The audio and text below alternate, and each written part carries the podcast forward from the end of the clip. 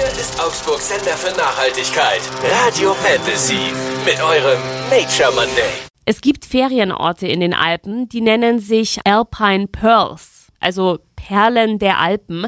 Das sind dann Gebiete, die tun was für die Umwelt, fördern zum Beispiel die autofreie Anreise Plus, wenn man zu diesen Alpine Pearls gehören möchte, müssen die Bergbahnen und Schneekanonen mindestens zu 80 Prozent mit erneuerbaren Energien betrieben werden. Von den CO2-Emissionen, die beim Skifahren produziert werden, entstehen über 70 Prozent durch die Anreise.